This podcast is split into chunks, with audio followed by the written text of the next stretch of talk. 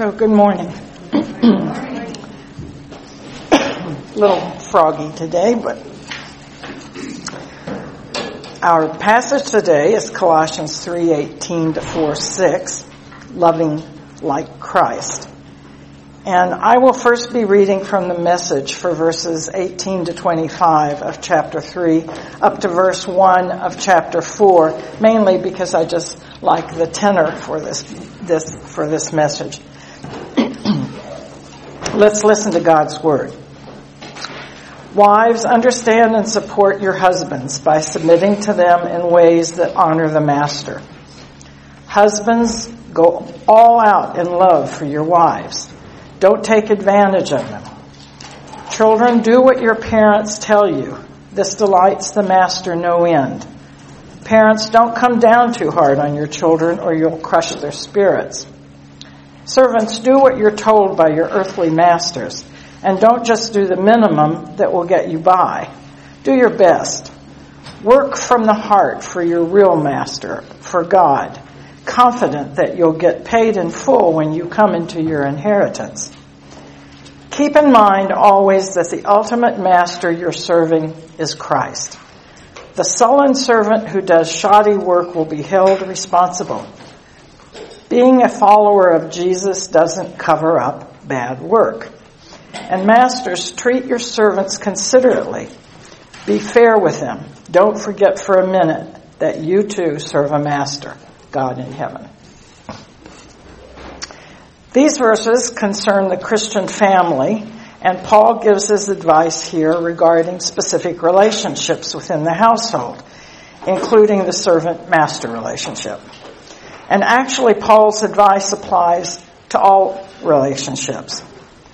All relationships, Paul advises, are called to manifest on a daily basis this new life in Christ that now belongs to the believer.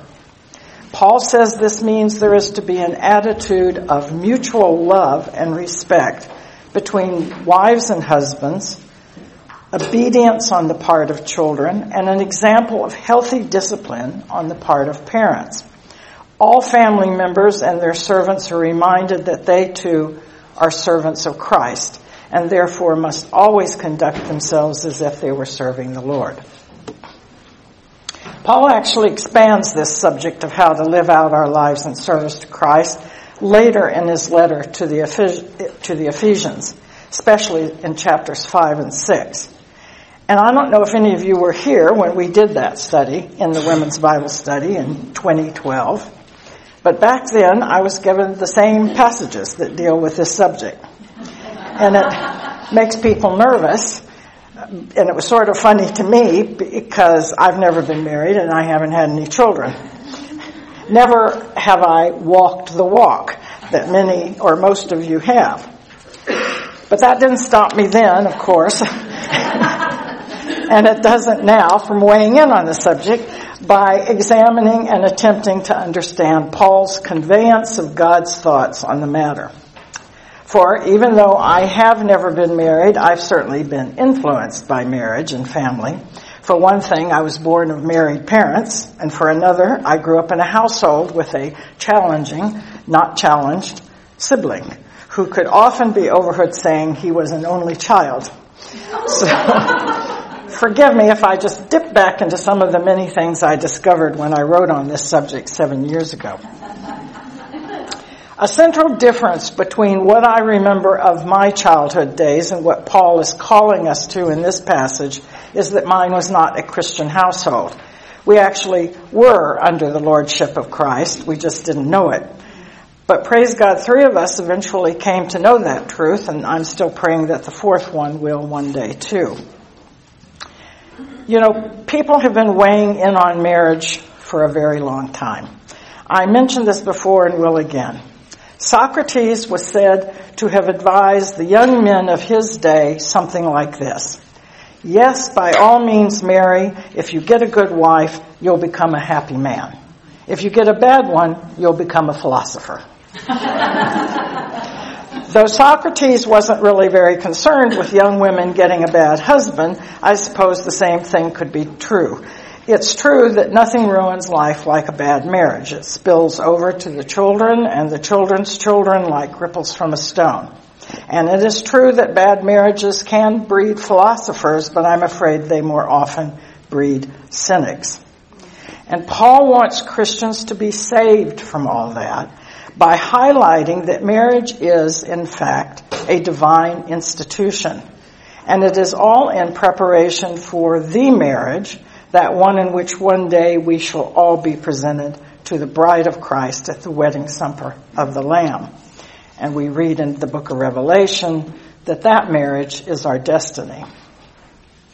Paul is also aware that the Christian gospel is never going to convey any credibility to the modern world unless it can be shown that marriages work.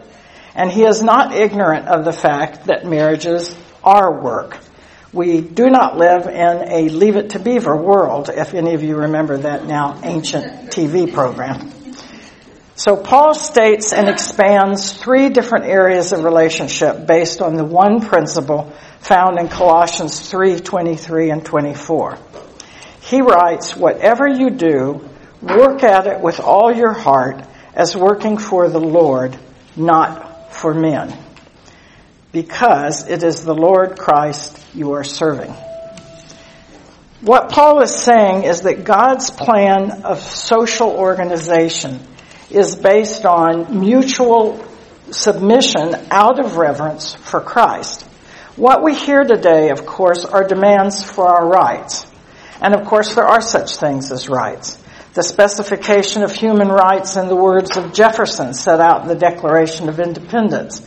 We hold these truths to be self-evident that all men are created equal and they are endowed by their creator with certain inalienable rights. We can all agree with that. And we know from history that those words have not always been taken to heart. But it is very important to notice that the Bible itself does not encourage us to think in terms of my rights. It insists rather that we think in terms of my duties, my responsibilities. According to the Bible, society is not a collection of autonomous, sovereign individuals, each struggling for his and her own rights. And I remember Alan once drawing the distinction between a person and an individual in a sermon one Sunday. He said, we usually consider a person and an individual as synonymous, but they are not. He explained that for the Christian, person always has a relational component because of our being made in the image of God, because of the relational persons of the Trinity. While individual emphasizes autonomy and independence, isolated and unto itself. In the particular pattern of authority structures that God has ordained, it's not a question of each member seeking to establish his or her own role, but more about being willing to submit to whatever role God has given in the structure. And why is that? Because behind that structure stands God himself and any authority he grants is not to be wielded tyrannically, but exercised with solemn responsibility and is to be characterized by justice, kindness, and unselfishness. So human authority is not an absolute one. It is a delegated authority from God. And it is to God one in authority is accountable. Paul understands that the duties and responsibilities of both parties in a relationship must be balanced because one in authority can throw things out of balance and can so abuse their position of delegated authority that those under them have no option but to reject their own roles. In regard to the role of wife, we know it is a role we learn from our culture and society and the traditional roles in many cultures for women have not been great. But we don't have time here to explore the roles the world has given women throughout history and how we may or may not like them. That is because what we Christian women are interested in is the transcultural role God has given us. And we need to understand that it is an elevated one, far more elevated than the role of the wife as it was portrayed in Greek and Roman society in Paul's day. It is not about subservience, but it is a picture of the same role as that of the church to Christ. Whenever any of us submit one to another, it is to be expressed in the same way we respond to Christ. That is, freely, joyfully, and thankfully. On the wife's end in marriages, Paul says husbands need to know that they can count on the support of their wives. And many of those of you who are married can discuss what that many faces of that support might look like. And what of the husbands? Paul says husbands are to love their wives. And in what way? In imitation of how Christ loves the church. I think of that as a very tall order. This love is a unique love expressed in utter faithfulness even when faithfulness is not returned. Just as Christ goes on loving us in spite of our sins. It is a sacrificial love. Look at the bride price Christ paid to redeem us. And it is a nourishing love, a love that shows concern for the beloved Christ gave himself up in order to present us to himself as a radiant church, Paul writes in Ephesians 5:27, shining in spiritual wellness and holiness on our wedding day to him. Christ is not stingy in love, and nor should husbands be, nor should any of us be, for that matter. In Paul's words about children and parents, he is still wishing to strike a balance. The common center of the family is the Lord. Both parent and child are accountable to the Lord. Historically, there have been two major trends, it seems, in child rearing. In Rome, in Paul's day, it was very much parent centered, more father centered than anything. A father could actually do anything he liked with his child. He could sell him into slavery. He could even have him put to death. Child rearing in Victorian England also exhibited oppressive parenthood. Excuse me. A modern trend seems to be more child-centered. A parent is hesitant to say no to a child or to apply discipline for fear of imparting inhibitions to his or her developing character. But Paul, as I said, is wishing to strike a balance between the two realizing that all of us from early on need some kind of training. Paul uses the imperative obey when he calls on children. He is telling them to remember the commandment to honor your father and mother. Paul knows that even when a child realizes that his or her mom and dad are not the paragons of virtue he once thought they were, that they are fallible human beings, the child still needs to understand that their parental authority is based on something firmer than it is right just because I say so. The adolescent will at some point want to assert his own individuality, his own personhood, and may decide to throw off whatever he believes might be just based on fallible opinions.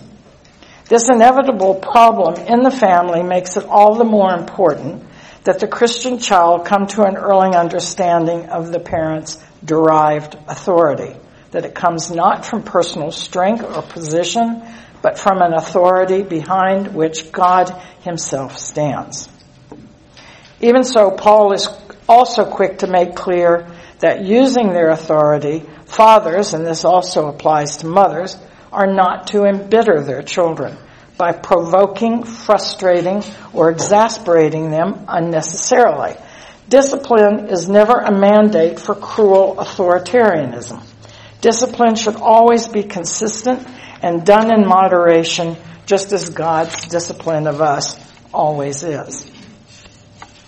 So in summary, children are to be brought up in the training and instruction of the Lord. To bring them up literally means to nourish or to feed them.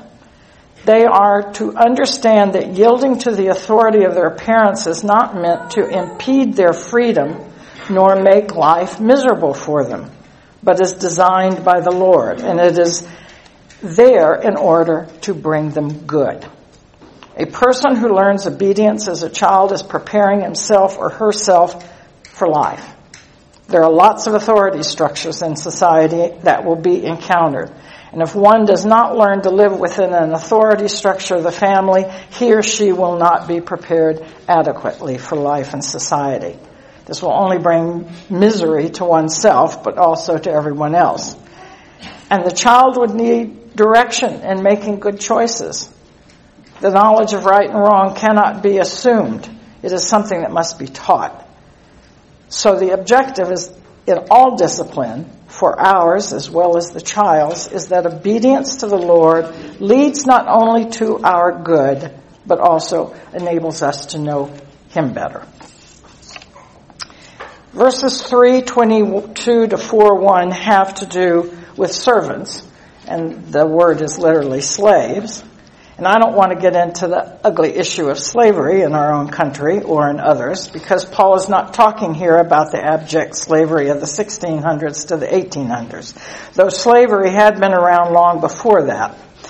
Instead, I want to get to the heart of what Paul wants us to understand, and that uh, we are all part of the brotherhood of man.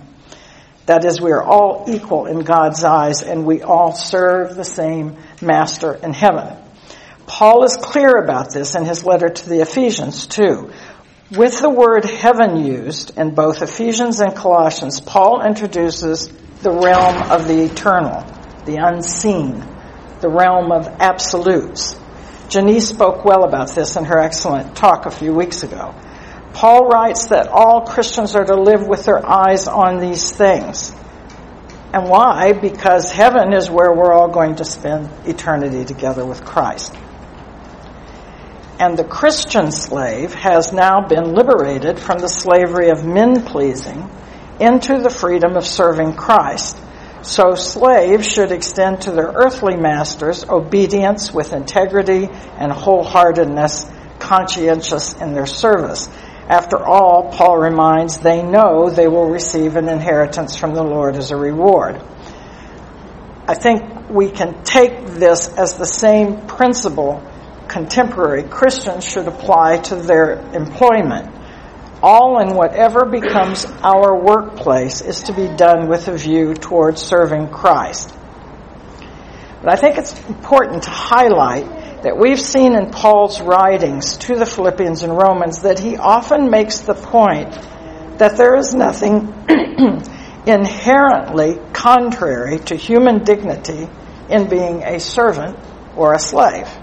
Jesus Christ took such a form himself. It's mentioned in Philippians 2, 6 through 8. And we know Paul repeatedly refers to himself as a slave of Christ, as in Romans 1, 1. The word is actually slave in both instances, and in predominantly agrarian culture of the ancient world, many men might sell themselves into slavery for the advantage against starvation and provision for his family. He was selling his labor in exchange for food, clothing, and shelter, and he may have done so for life. Nevertheless, Old Testament law had specific regulations that God ordained to guard against exploitation in the institution of slavery. To abduct or kidnap men with a view to selling them into slavery was a crime against God and punishable by death. You can see this in Exodus 21:16 and Deuteronomy 24:7. So scripture also makes plain that slavery or servanthood can be abused, just like marriage and the parent-child relationship. God knows any authority structure can be turned into a tyranny, and he abhors it. Paul's thoughts on all the relationships he writes about were revolutionary enough in his day, but what is even more revolutionary is his instructions to the masters of slaves. He tells them to provide their slave with slaves with what is right and fair because they both serve the same master in heaven. Paul is saying the master has a duty toward his slaves. Paul here is actually introducing the concept of mercy into the slavery issue, because in Roman society, slaves were regarded as almost less than human. As in most of our understanding of slavery, the slaves had all the duties and the masters had all the rights. It was only slightly better in Greek society. Paul says the master was not to threaten his slaves, slaves, but to practice the do unto others as you would have them do unto you rule, because we are all slaves of Christ.